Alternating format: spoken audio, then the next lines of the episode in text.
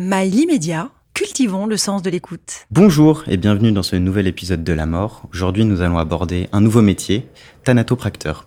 Bonjour Valérie Ziskovic. Bonjour Adrien. Vous allez bien? Oui, et vous? Vous êtes thanatopracteur. Oui. Est-ce que vous pouvez nous expliquer en quoi consiste ce métier? Alors, principalement, on va dire que pour la famille, c'est euh, permettre à celle-ci de pouvoir se recueillir auprès du défunt. Euh, on doit le présenter en fait pour qu'il soit, euh, soit beau, qu'il tienne surtout sur la durée. Lorsqu'on parle de soins de conservation, j'entends, parce que notre métier ne concerne pas que les soins de conservation, mais aussi des toilettes mortuaires. Voire des retraits pacemaker quand il y a juste le retrait de pacemaker.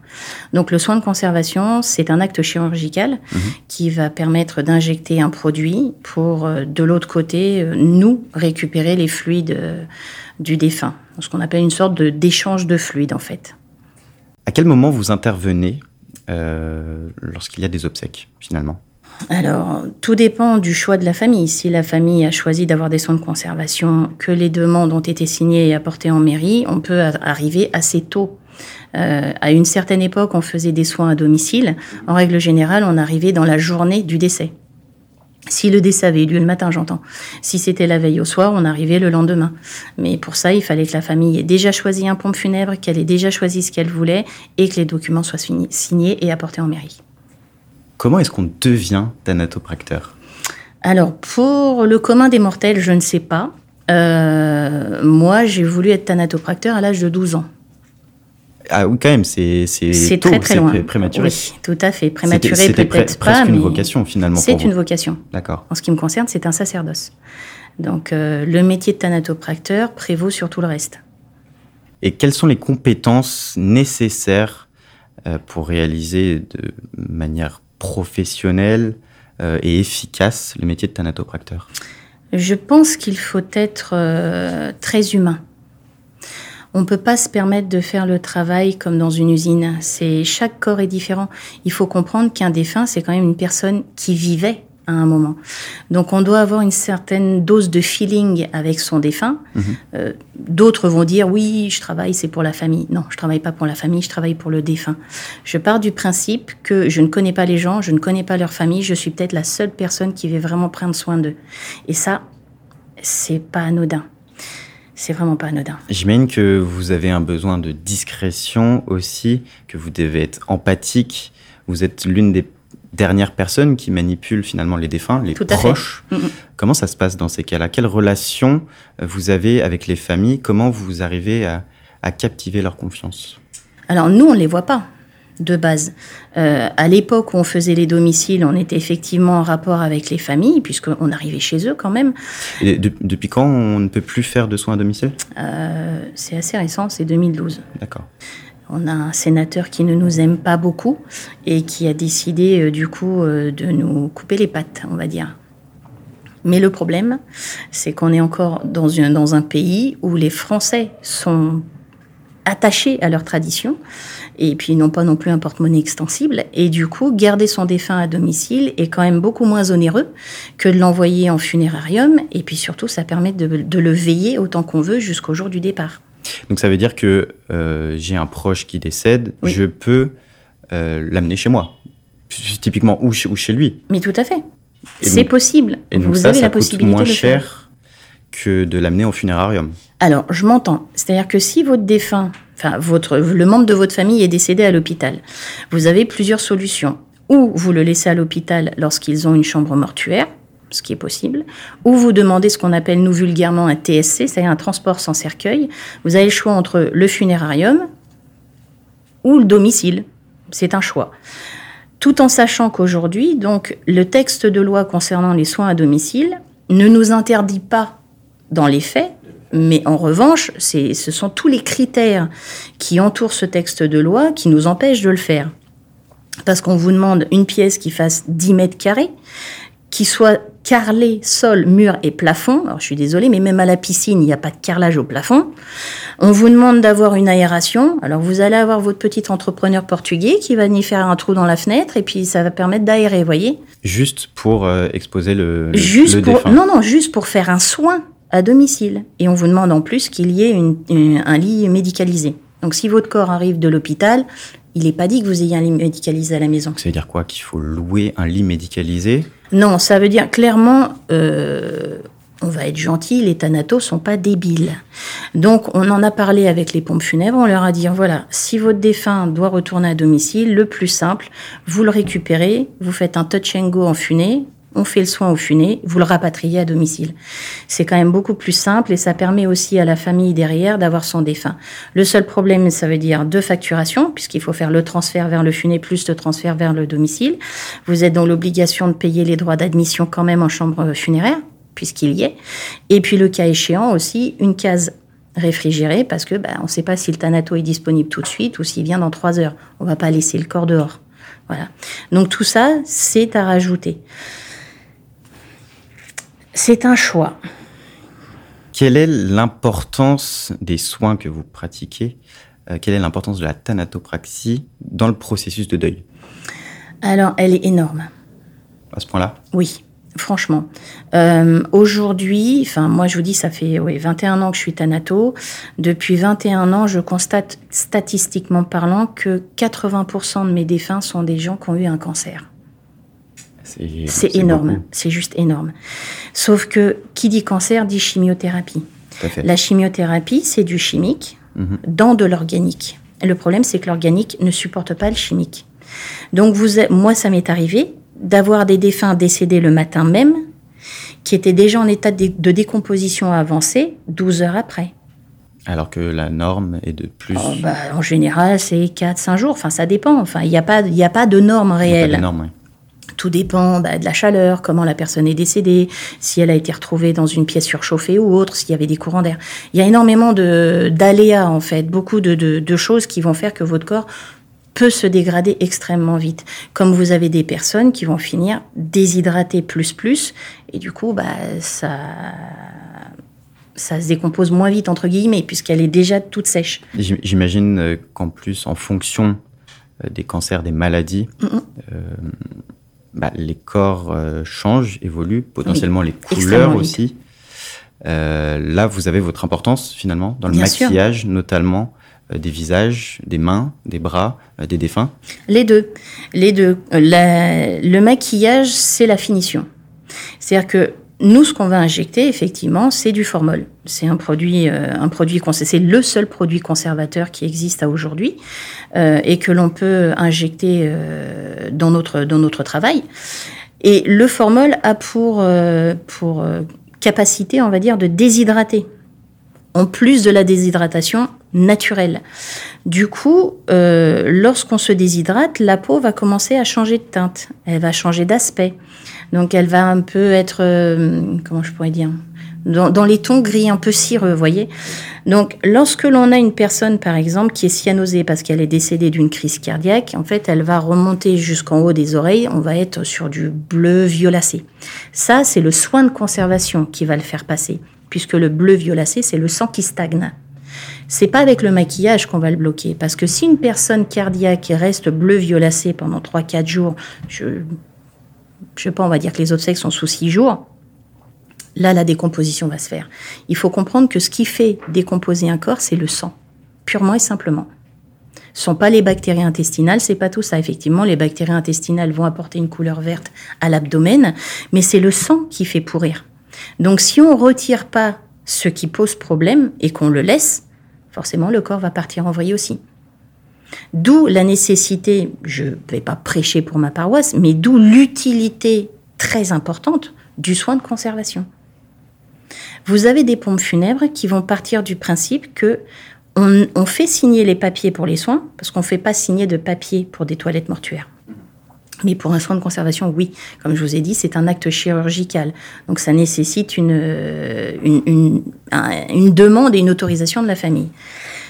Vous avez des pompes qui vont vous faire signer la demande de soins préalable, puisque c'est le terme qu'elle a aujourd'hui, au cas où, mais qui laisse le thanatopracteur juger. C'est-à-dire si la personne ne semble pas avoir besoin de soins, on ne fait qu'une toilette. Du coup, on ne facture pas à la famille le soin. En revanche, s'il a besoin d'un soin de conservation, on appelle, on dit c'est bon, je vais faire un soin parce que le corps est comme ci, comme ça. Pas de problème, les papiers sont signés, on fait le soin. Dans les deux cas, le but, c'est que la famille puisse se recueillir et commencer son travail de deuil.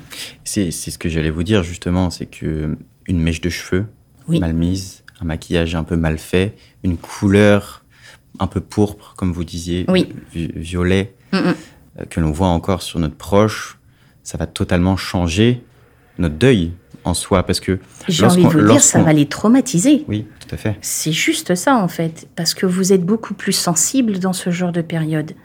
Vous, en fait, vous ne laissez rien passer. C'est la dernière image de notre proche que l'on a avant la mise en bière. Tout à fait. Très bien. Aujourd'hui, euh, comment vous faites au quotidien pour ne pas être impacté par la mort? Vous côtoyez des défunts mhm. tous les jours. Comment est-ce qu'on vit avec ça? Est-ce que c'est facile? Est-ce que c'est difficile? Est-ce que vous avez une routine même particulière lorsque vous allez travailler? Est-ce que vous parlez avec les morts? Comment vous travaillez? Assez simplement, en fait. Euh, comme je vous ai dit, pour moi, c'est un sacerdoce. Donc déjà, ce métier-là est ancré depuis de nombreuses années.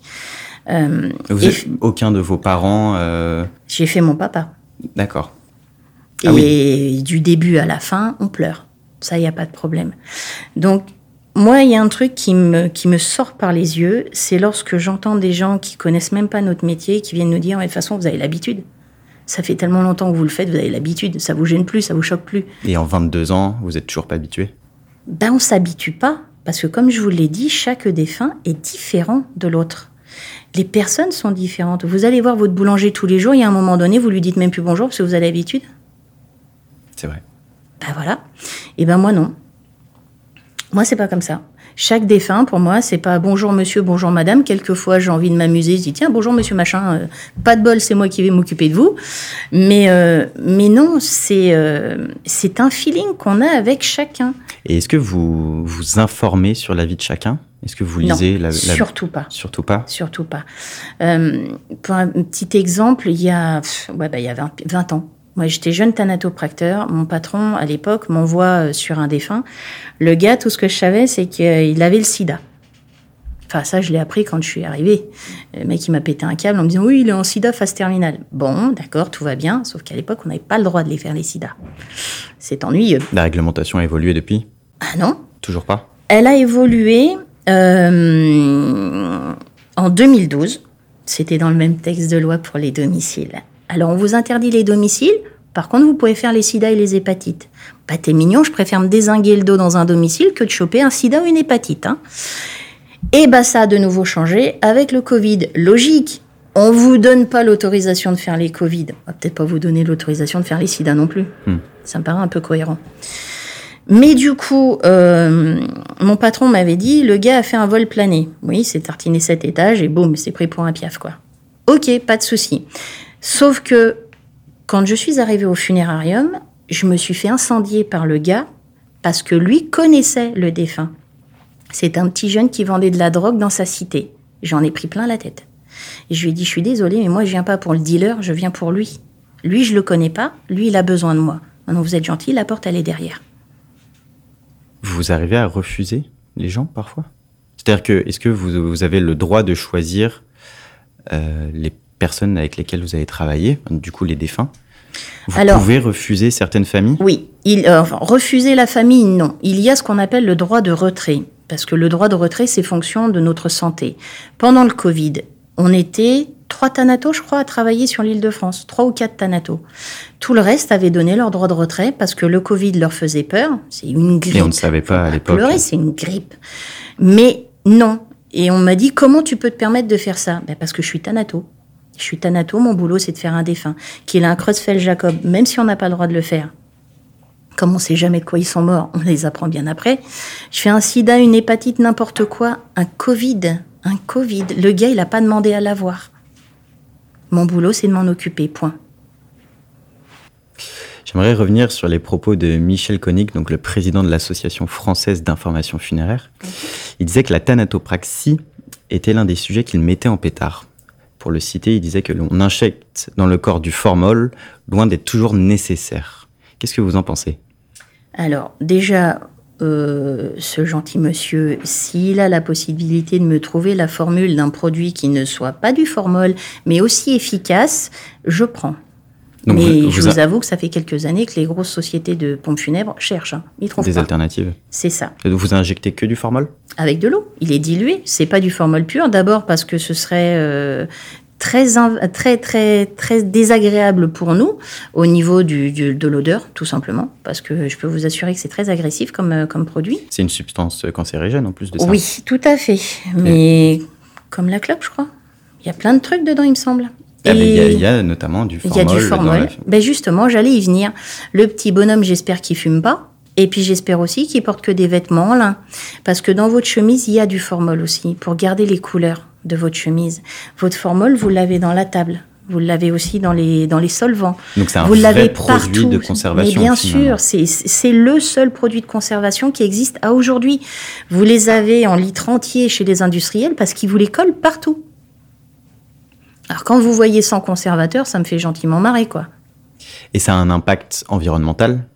Ben, S'il est dilué, non, moindre en tout cas. C'est, je vous dis, c'est pas pire que euh, la, chimiothérapie. Hein. Quand le petit bonhomme il est euh, inhumé dans un cimetière et blindé de chimiothérapie, vous croyez que c'est agréable? Je vais vous la faire simple. Euh, je suis régulièrement dans le même funérarium où il est couplé en fait à un crématorium dans le 78. Euh, beaucoup de corps qui ont eu de la chimiothérapie, qui sont passés en crémation, les os sont verts. Ils deviennent verts? Ils sont verts, tout simplement. Donc, excusez-moi, mais quand le gars, il n'est pas crématisé, puisque c'est le terme aujourd'hui, il euh, faut être bien séant, on va dire crématisé. Euh, quand le gars n'est pas crématisé et qu'il va en inhumation, même si c'est un caveau, quelquefois c'est de la pleine terre, vous pensez que la chimiothérapie, elle est pas polluante du tout? Bien sûr que non. Mais du coup, est-ce que on peut euh, avoir des soins de thanatopraxie, donc se faire injecter du formol, et derrière avoir recours à une crémation? Bien sûr. Ça n'a pas d'impact euh, Je vais vous donner un exemple tout bête. Plus que. Euh, vous partez de Paris, vous allez à Rome. Oui. J'aime bien donner des analogies, on comprend plus facilement. Vous partez de Paris, vous allez à Rome, ok? Le chemin, vous le faites en voiture, en train, en avion, ok? Vous mourrez à Paris, vous allez à Tataouine-les-Oies, vous le faites avec ou sans formol. C'est juste une question de trajet. Le formol ne pose pas de problème pour l'arrivée. C'est-à-dire que vous soyez inhumé ou que vous soyez euh, passé dans l'eau, parce que maintenant il y a aussi euh, ce genre de choses, l'aquamation, ça s'appelle, ça se trouve euh, au Canada en l'occurrence, ou vous passez en crémation, ça ne pose aucun problème, que vous ayez des soins ou pas, peu importe. Nous, le but, c'est le voyage. Parce qu'au cours du voyage, ben, notre petit bonhomme, il va rencontrer plein de monde. Il va rencontrer sa voisine, il va rencontrer son papa, sa maman, sa gamine de 3 ans ou sa gamine de 12 ans. Est-ce qu'elle veut le voir en bon état ou est-ce qu'elle préfère le voir comme il est euh, non traité, si je puis dire? Et justement, vous parlez de voyage, donc vous avez rencontré énormément de personnes, énormément de défunts. Est-ce que vous auriez une anecdote euh, sur le sujet? Alors, j'en ai quelques-unes. La plus marquante. La plus marquante. La plus marquante, c'est une dame qui était venue voir son mari et qui m'a apporté les vêtements et qui m'a demandé euh, en aparté s'il était possible que je lui donne un morceau de son mari. je lui ai demandé pourquoi. Un pouce, une, un, un, morceau. Un morceau, peu importe un morceau. Je lui ai proposé les cheveux, elle m'a dit non, elle voulait un morceau de peau. Donc euh, c'est une petite oreille à mettre dans une boîte ou Bah là en l'occurrence c'était plus euh, une petite pièce, vous voyez comme euh, comme lorsque vous passez votre scalpel ou un couteau, vous voulez couper une tranche de jambon très très fin. Et ben là elle voulait récupérer un morceau de la peau de son mari. Je lui ai demandé pourquoi et elle m'a dit parce que je veux le garder avec moi jusqu'à la fin de mes jours. On est mariés jusqu'à ce que la mort nous sépare, mais elle m'a dit je ne me fais pas l'idée qu'il soit parti. C'est poétique. C'est très poétique, mais d'un point de vue légal, c'est pas légal. Vous n'avez pas le droit dans ces cas-là? Non, pour, euh, pour tout ce qui est euh, décès, c'est comme pour la crémation, un corps est entier. sauf s'il y a eu des amputations en cours de route, évidemment. Mais je veux dire par là, pour le cas des cendres, par exemple, vous n'avez pas le droit de faire deux urnes différentes. C'est une entité, une personne dans, dans son urne. Ben là, c'est pareil. J'ai pas le droit de découper des morceaux de, de personnes et puis, euh, tiens, qui en veut un morceau Non. Donc la dame l'a très très mal pris évidemment, mais je lui ai dit qu'il y avait des lois et que bah, j'étais régie dessus. Parce qu'il ne faut pas oublier que, et je l'ai appris il y a peu de temps, Moi, je le savais pour le métier de thanatopracteur, mais je ne savais pas que c'était sur l'ensemble du, milieu du funéraire. Nous sommes régis quand même par, par le ministère de l'Intérieur. Je ne peux pas me permettre de faire n'importe quoi. Tout à fait. Justement, pour parler du ministère de l'Intérieur, je mène qu'il y a énormément de réglementations et on, les a beaucoup. évoquées. Mm. Aujourd'hui, en France, en 2023, qu'est-ce que, quelles sont vos barrières, quels sont vos freins pour pratiquer votre métier de manière plus confortable, on va dire? Qu'est-ce qu'il faudrait améliorer selon vous dans ce métier? Je pense que déjà, ce serait bien que les têtes pensantes puissent penser un peu plus. Euh, vous partez aux États-Unis, je vous donne un exemple tout bête, un soin de conservation se fait en trois jours. Nous, on a une heure et demie. Simplement. Une heure et demie. Dans le cas où on tombe sur un autopsier, c'est bah, vous multipliez le temps par deux, voire par trois. Tout dépend de l'état du, défunt qu'on a entre les mains. Euh, on passe beaucoup, beaucoup moins de temps que les Américains. Mais on ne doit pas avoir à revenir. Mais pour une qualité équivalente Même, même meilleure. Meilleure, parce que les Américains vont passer sur les trois jours un nombre incalculable de formoles, du coup, n'en déplaise à monsieur euh, machin. Euh, ils vont passer tout ce qu'il faut pour rincer entièrement le corps. Que nous, on a ça, et ensuite, on ne peut pas revenir. On ne doit pas revenir dans la logique. Parce que notre corps peut partir en salon longue durée. Donc, euh, dans certains funérariums, les salons longue durée, c'est le corps exposé en cercueil. Donc, on va pas ressortir le corps du cercueil pour refaire un soin dessus. Il faut vraiment qu'il soit nickel à la fin de la prestation. Donc, si on pouvait arrêter de nous mettre des bâtons dans les roues pour, pour des bêtises, comme l'histoire du formol, je suis désolée, mais il va falloir me prouver que tous les cimetières soient pollués. Hein, depuis les années 50, je suis désolée, mais enfin, on aurait de sérieux problèmes. Donc, euh, je, suis navrée, mais non. Et ce qui prouve bien, parce qu'il m'arrive aussi de faire des exhumations, euh, les corps des années 50 sont réduits. C'est-à-dire que le corps, il n'est pas encore totalement intègre. Donc, la pollution, je vois pas trop où elle est. Bon, après, euh, je suis pas géologue. Mais Toujours est-il que oui, il y a ça, l'histoire des domiciles, comme je vous ai dit tout à l'heure. Il faut vraiment que les personnes qui, qui décident ce genre de choses déjà nous, nous pas convoque, mais en tout cas, nous demande. Nous demande quel est notre métier. Là, le père Sueur qui a enquiquiné le monde avec ses histoires de domicile, le gars, il était dans un hémicycle, il y avait très peu de thanatos. Il n'a pas demandé l'avis aux gens qui sont sur le terrain. Vous aimeriez être plus écouté Oui. C'est un peu ce que vous faites ici, finalement. C'est ça. Mais être écouté, et pas que. C'est s'il y a des prises de décision, faites-le avec nous. On vous consulte. Ben oui, n'allez pas consulter un collègue, enfin je dis collègue, enfin il travaillait dans le même milieu que nous plus ou moins, puisqu'il travaillait euh, dans les hôpitaux de Paris, vous voyez. Et ce gars-là, étonnamment, il est à toutes les réunions. Mais il n'est pas Thanato. Pourquoi il ouvre sa bouche? De quoi Ismaël gère ce qui concerne les amphithéâtres, mais t'occupe pas de ce qui nous concerne nous. T'es pas diplômé, t'as pas le métier. Oui, tu nous as côtoyés, mais tu fais pas partie de notre monde. Oui, c'est vrai, je m'énerve un petit peu. Vous avez le droit. J'ai horreur des gens qui prennent des décisions à la place des autres. Moi, si mon boucher il doit couper telle pièce de viande, je vais pas aller mettre mon grain de sel, c'est pas mon taf. C'est lui l'expert. Ben bien sûr. Vous êtes l'experte. Vous êtes une experte. Ouais, euh, je connais mon métier. Merci beaucoup Valérie Zivkovic. Nous, on se retrouve très vite pour un prochain épisode.